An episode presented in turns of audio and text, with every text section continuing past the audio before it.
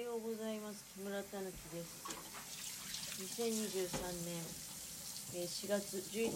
火曜日でございます。今はね、ちょっとで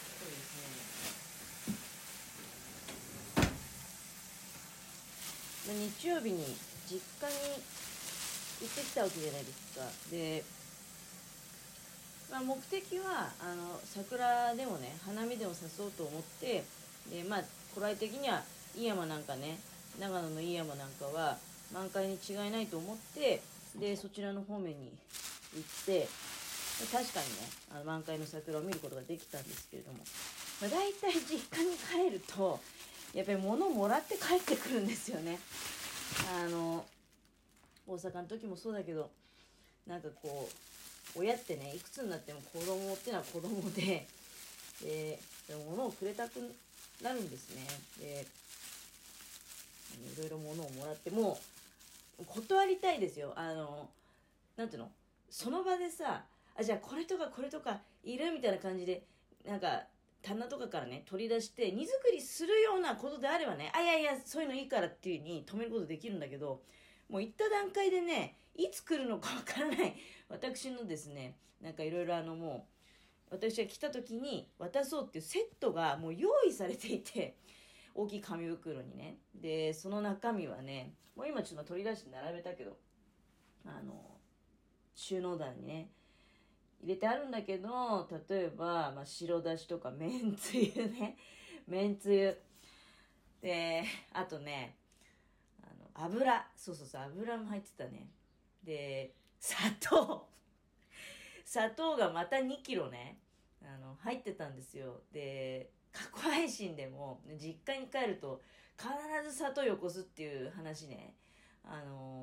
させていただいてたと思うんですね。で、うち両親糖尿病なので、なんかその砂糖に対する執着が、世代的にもまだ砂糖って貴重品っていう時代なのかな。そうだよね、昭和20年生まれと24年生まれなんだけど、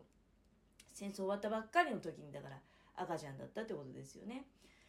しばらくはやっぱり厳しい時代をね、そういうそうだね、やっぱり小学校の頃とかね、過ごしてたかもしれないし、砂糖が甘いものがごちそうっていうのはすごい多分今の私ぐらいになってくるとね、甘いものがごちそうじゃないんだよね。またちょっとそうだろうね、一番刷り込まれちゃってるのってやっぱりファストフードとかなんだろうね。だからここへ来てまたなんかファストフードって一時ね、なんかフ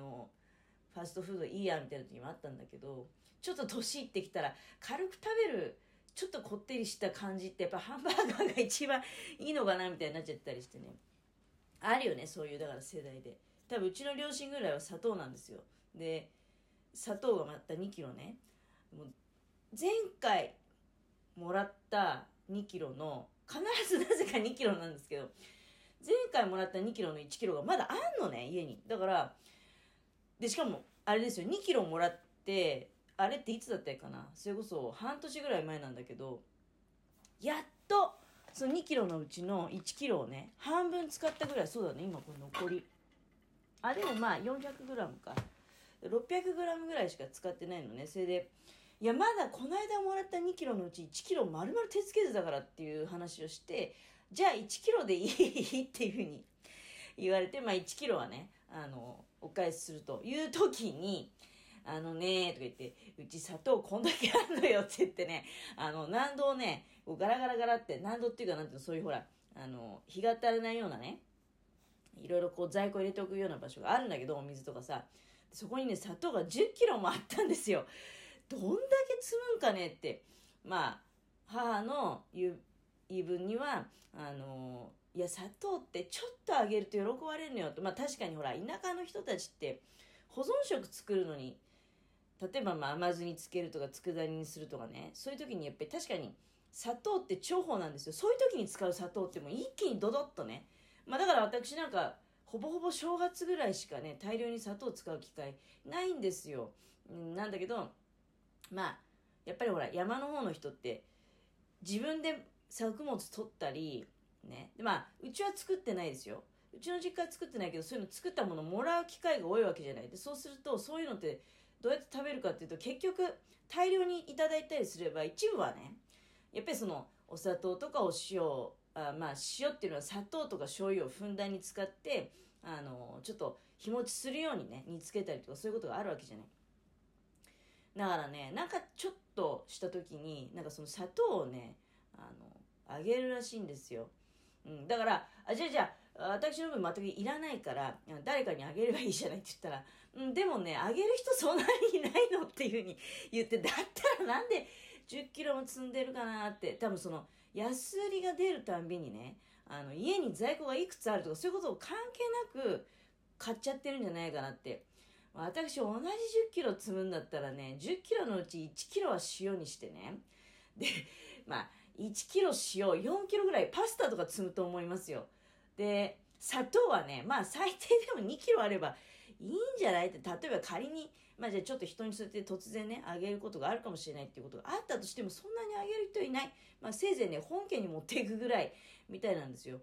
だったら砂糖だけで4キロ5キロもあればもう十分すぎるぐらい、10キロの砂糖、まあ砂糖ってほら賞味期限書いてないからまたなおさらなんですよね。どうなってしまうんだろう、もうそのうちカチカチの砂糖みたいな岩みたいになってしまうんじゃないかと思いながらね、帰ってまいりました。それでね、あとブロッコリーくれたりね、で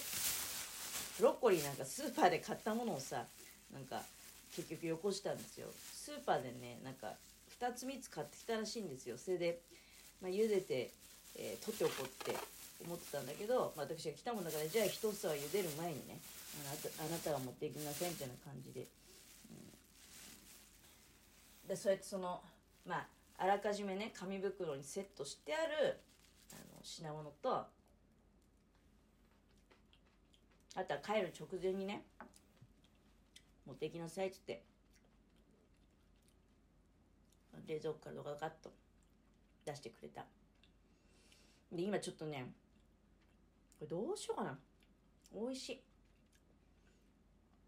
本漬けの野沢菜とたくあんね、これは家で漬けたとかいいんじゃなくて、やっぱりなんか本家の方からねもらってきたらしいんですよ。でぶっちゃけ私のお母さんってね東京の人なんですよ。東京から嫁いだ人なので多分こういう食べ物刺さらないんですよ、根本的にはね。たくあんとか本漬けたくあんとか野沢菜とか本漬け野沢菜とかもらっても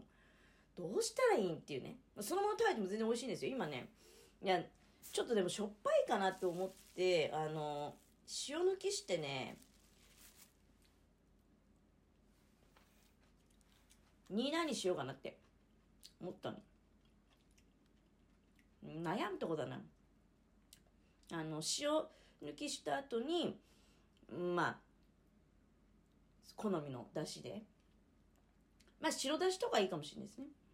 めんつゆはちょっとやめたらいいかな。せっかくのね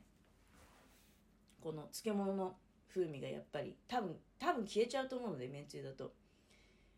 その既製品で使うんだったらせいぜい白だしぐらい、本当はね煮干しとかのだしで一緒に煮るんですよ。煮干し苦手な人いると思うんでね、うち別に苦手じゃないけど、でもこれのために別に煮干し買ってくるほどでもないし、だから白だしとか使って煮ようかなと思って、今でもちょっと端っこをねどのぐらいの塩気があるのかなって言って小さく切ってねかじると美味しいんですよ。だから細かく刻んで変に手かけてっていうぐらいなら細かく刻んで食べてもいいかなって、今ちょっと悩みどころだね。たくあんも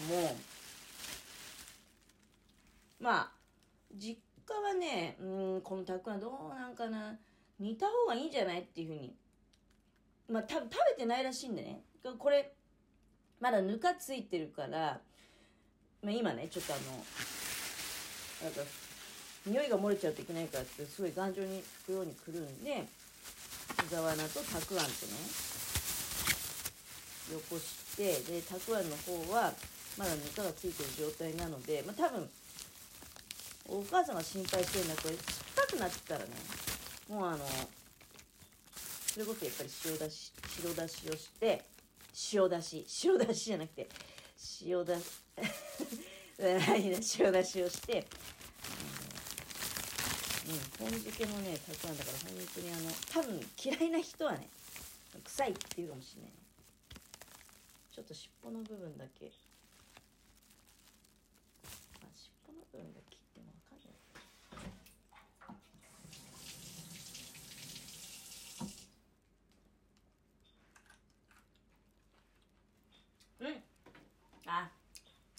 これはうまいな。これは多分結構甘いから、それこそ結構砂糖がちな。あ、でも上手に使ってる。あ、これは煮たらもったいないっすわ。まあ、食べてるうちに酸味が出たりして、味が変わればね。まあじゃあ、煮ましょうかっていうことになるけど、今日ね、夜炊きたてご飯、ね、今日買い物行かないで、たくあんとね、こういう野沢菜ちょっと今悩みどこだな。ちっちゃい小切れで食べると、でもね、スーパーとかで売ってる野沢菜に比べたら、もう全然塩しっかりしてます。だしの味じゃなくて本当に塩の味なんですよ。で、まあ、その発酵した野沢菜の発酵使って発酵する時の旨味が、加わってるっていう感じのね。まあ、せいぜい塩と唐辛子でつけたって感じだと思うんだけど、どうしましょうかね。